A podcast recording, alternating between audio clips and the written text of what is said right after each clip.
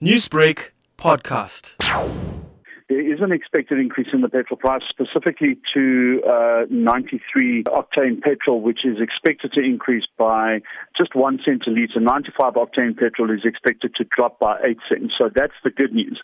The bad news is, is that diesel is expected to increase both grades of diesel by 13 cents. And that will come as some hard news for consumers because obviously diesel is used in the manufacturing and agricultural sectors, and any increases to input costs in those sectors is going to mean we're going to see those increases passed on to consumers. So going into February, while petrol for 95 will be a little cheaper and uh, not a big change for 93, unfortunately the diesel price may still yet have a, a, an impact on consumers' bottom lines. Layton, what are some of the contributing factors for the expected fuel hike? Two major factors that influence the fuel price are international petroleum prices, oil prices, international oil prices, as well as the US dollar exchange rate. Now we've seen with tensions in the Middle East between the US and Iran that international petroleum prices really have ticked up in terms of the, their pricing. Uh, and because of that, the product that we buy has just become more expensive.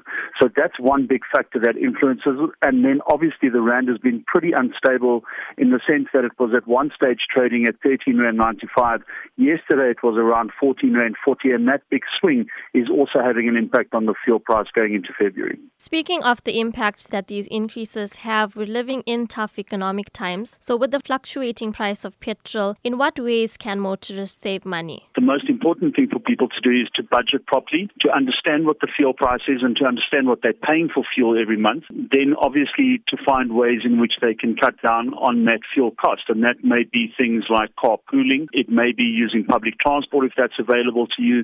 Unfortunately, if those two options are not available, you may have to cut on other expenses to accommodate for your fuel costs, especially if your vehicle is an important tool for you to get to and from work. So there may be some hard decisions for some people to make out there. Newsbreak, Lotus FM, powered by SABC News.